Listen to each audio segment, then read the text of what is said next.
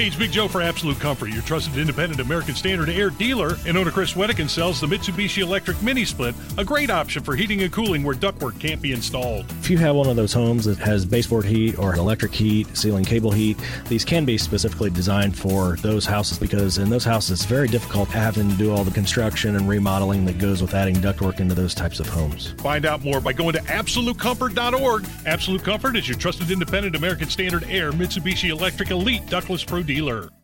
It's the Hammer and Nigel show. My name is Nigel. That's Jason Hammer over there. It was a few weekends ago. The first time American soldiers have been killed in an attack since Hamas slaughtered over a thousand Israelis last October.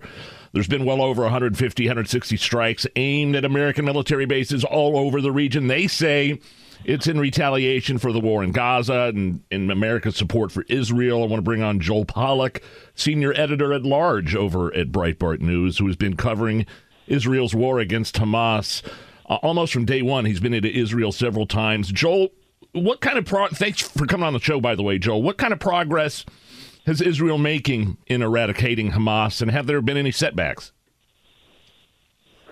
Well, Israel is making incredible progress.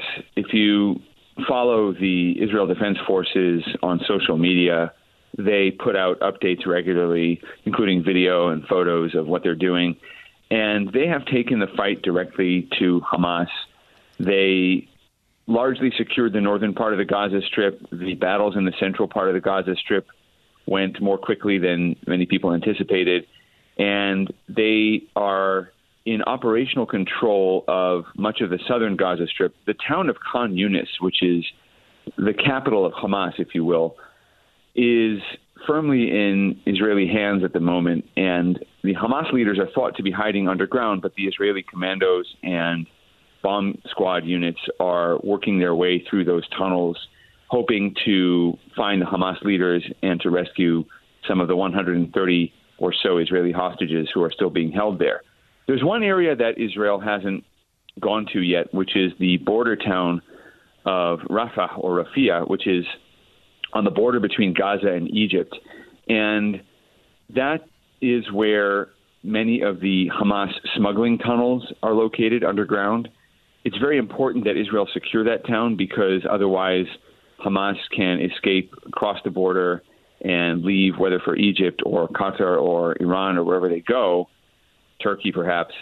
And Israel is asking Egypt for permission to go in there. It's not Egyptian territory, but any operation that's right on the border could impact Egyptian security. Egypt does not want to give Israel permission because, get this, Egypt is worried that fighting in Rafah could cause Palestinians to leave Gaza and go into Egypt. Egypt is adamantly refusing to yeah. allow any Palestinians to leave Gaza it's really a unique situation. The world is not allowing people to leave a region of armed conflict, an armed conflict that most of the West, at least, recognizes as legitimate because Israel was attacked unprovoked by Hamas on October 7th, 1,200 people murdered, most of them civilians. So Israel is going through this war in a legitimate way, a legal way, and it has aims that are completely not just legal, but are good for the West. It is not good for the West if an Islamic terrorist organization achieves its goals. So Israel is fighting this war. To win the war, it needs to complete its mission. It needs to destroy Hamas. It needs to cut off Hamas's avenues of escape. The other really chilling thought is that Hamas could try to smuggle Israeli hostages out of Gaza, where they would disappear into Iran or to some other country and might never reappear. That that has happened in the past. So Israel needs to take control of Rafah, but Egypt is not letting it do so. Now, the Biden administration has a lot of leverage with Egypt because Egypt gets a massive amount of American aid every year. We could tell Egypt, hey, you're going to have to deal with this problem. Let Israel win the war, and we'll help you out with whatever issues arise with refugees and so forth. But we're not using that leverage nor are we using it against Qatar, which is the country that is now supposedly the intermediary between Israel and Hamas, but which also provides a luxurious exile for the Hamas terrorist leaders, most of whom are billionaires, by the way. Wow. And we're not using our leverage there. We could have canceled or threatened to cancel a contract to house U.S. military bases there. That contract came up for renewal, and the Biden administration renewed it, no questions asked, no pressure, and simply wasted the leverage that we have. Why did they do that, Joel? Why do you think that Joe Biden and his administration have not been as supportive to a major U.S. ally as it seems like they should be? Why is that happening? Well, they're checking some of the boxes of support. So if you talk to Democrats, and I'm sure we'll hear this as we get closer to November, but if you talk to them, they'll say, well, he has been supportive. He has pledged aid to Israel, although Congress hasn't passed the additional aid yet. He has defended Israel when Israel has come under criticism. He has agreed to supply munitions to Israel and so forth. But the bigger picture is that his policy is anti Israel. He's trying to impose a Palestinian state on Israel, which would be a major victory for Hamas. Imagine if they were able to say to their own people, look, we murdered all these people and it got us a state, therefore let's just keep murdering. That's the result of the incentive that Biden is creating. He's also now helped the anti Israel forces around the world by slapping sanctions on Israeli quote unquote settlers over what the administration calls extremist violence. There is a problem with violence between Israelis and Palestinians in the region known as the West Bank or Judea and Samaria, but it's at a much lower level than the war in Gaza. And the unfortunate thing about Biden's new executive order is that it allows the anti Israel people to use new administrative weapons to call for boycotts of Israel and for isolating Israel. This is what they've wanted for a decade and a half or more, really. That sounds two, familiar, two yeah. Yeah, two and a half decades of this nonsense, and he just gave it to them. He's not helping Israel. He's also not helping the United States. There was four years of peace under Donald Trump because Donald Trump made it clear to Iran and Hamas and Hezbollah that there would be a heavy price to pay not only for attacking Americans, but also for attacking Israel when the Iraqi militias that are backed by Iran simply marched on U.S. embassies. We're not even talking about major military operations. I think they launched a few rockets and things like that, but they simply made aggressive moves. They hadn't killed any U.S. soldiers.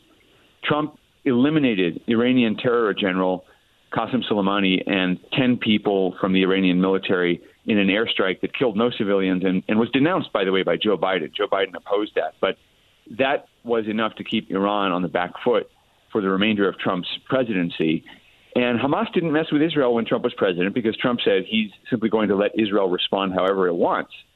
Biden and Secretary of State Blinken, who's arriving in Israel this week, and Jake Sullivan, the Russia hoaxer who somehow found his way into Mike Flynn's old job as yeah. national security advisor, they are trying to micromanage the war. They're telling Israel what they can and can't do, and they're trying to impose a deal on Israel that they say would rescue the hostages, but would do so at, the price of allowing Hamas to keep its weapons and to persist in Gaza. So you know what I that, yeah, yeah um, what I keep hearing from like Karine Jean Pierre, for example, White House spokesperson, Israel has the right to defend itself, and then there's always a but, but do it humanely. And like, I'm just wondering how you're supposed to be humane when dealing with murderous subhumans. The humane option is to defeat Hamas. Yes, that is the humane. That is the humane option. You know, there are all these protests within the administration, even among congressional staffers. The young woke staffers don't like Israel, and so the administration is trying to pacify them as well as voters in the Arab and Muslim American communities in swing states like Michigan and Pennsylvania, where they have significant presence. And they're trying to have it both ways. But the reality is you can't. It's like fighting Nazi Germany. You can't come to some sort of accommodationist peace with Hitler's regime. And you can't keep Germany the way it was before the war. You can't keep the West Bank and Gaza together in the Palestinian Authority. You know, we had West Germany and East Germany for decades after the Second World War because Germany united was a threat to the world. Well, in the same way, having Hamas running Gaza, having the Palestinian Authority running Gaza, is a threat to Israel and the security of the region. So I don't know why the administration has made a fetish, really, of the Palestinian state at the end of this war. What really should happen is Hamas should be uprooted, and then the U.S. and Israel should turn to the threat of other Iranian terrorist groups like Hezbollah, which has occupied southern Lebanon, which is destroying Lebanon.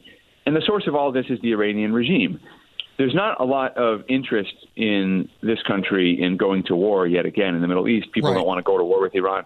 But we're not even doing things that we could be doing to create pressure on the Iranian regime, which its own people hate, by the way. Iranians are the most pro American people yeah. outside of Israel in the Middle East, but they're being oppressed by this regime.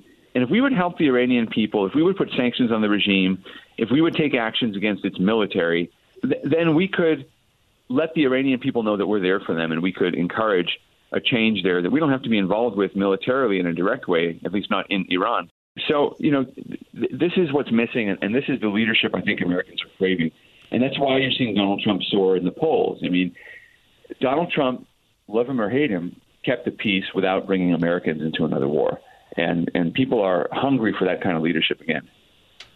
Uh, Breitbart News senior editor at large, Joel Pollak. Joel, I, we could talk to you for an hour straight, commercial free. Maybe one day we can do that, have a, a longer podcast uh, type of uh, conversation. Man, thank you for calling in and give us giving us an update. And uh, uh, you can find us work at Breitbart.com. Joel Pollak, thank you. Have a great weekend.